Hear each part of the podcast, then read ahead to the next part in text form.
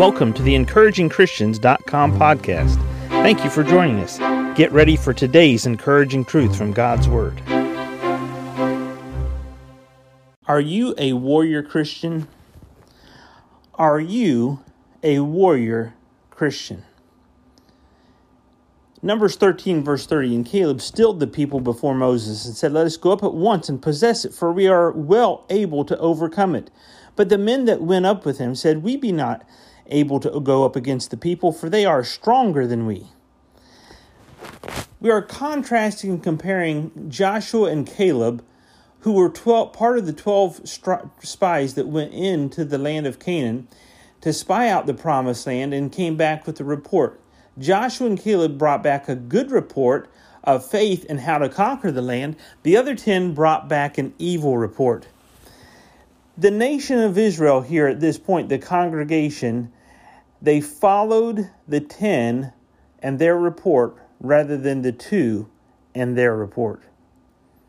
And all the congregation lifted up their voice and cried, and the people wept that night.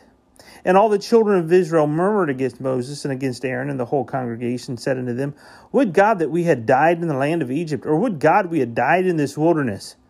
And wherefore hath the Lord brought us into this land?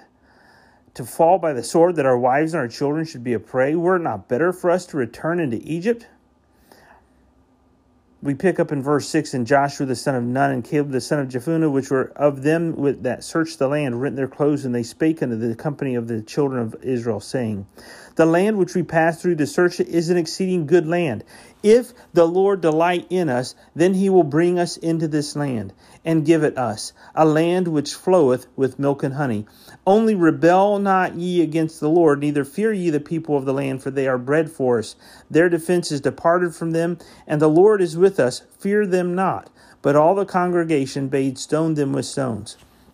So here we have Joshua and we have Caleb. Now, out of all of these people that were adult at this time, as it turns out, Joshua and Caleb were the only ones to go into the promised land. And they led the nation of Israel, they led as warrior leaders, and they led the nation of Israel to go forward into the promised land and to conquer. My question to you today is Are you a warrior Christian? You see, the warrior Christian perceives life a little differently as a Christian. They perceive that God has already won the victory. They perceive that God is going to fight their battles for them, and God has already won. Therefore, I better line up with God. I better get on God's side, and I better do what God says so that I can please God, and God can delight in me, and God can bless me with my own personal victory. Notice what they said here. If the Lord delight in us, then he will bring us into this land and give it us.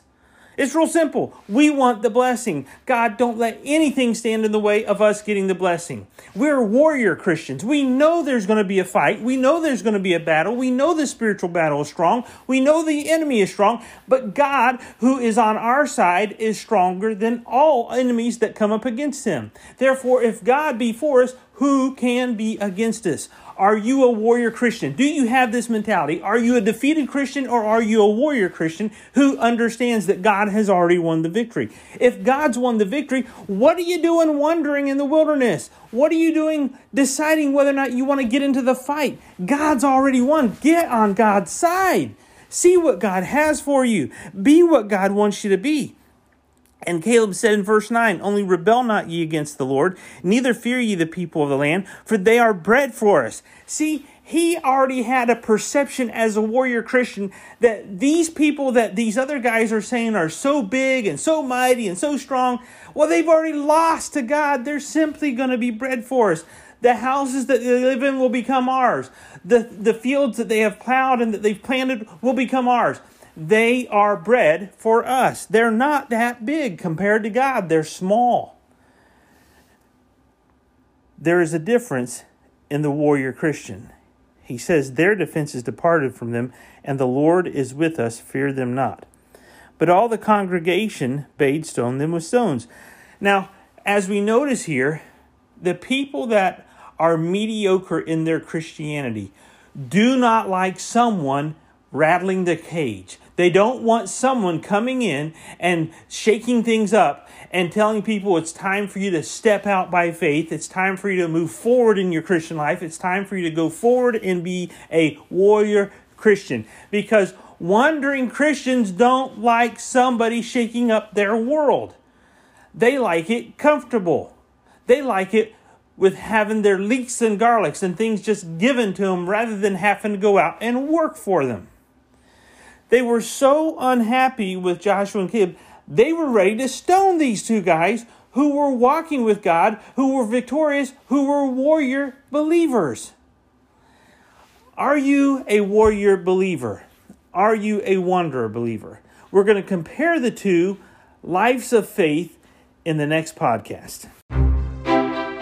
Thank you for joining us today for the encouragingchristians.com podcast. Please explore our website for more encouraging truths from God's Word.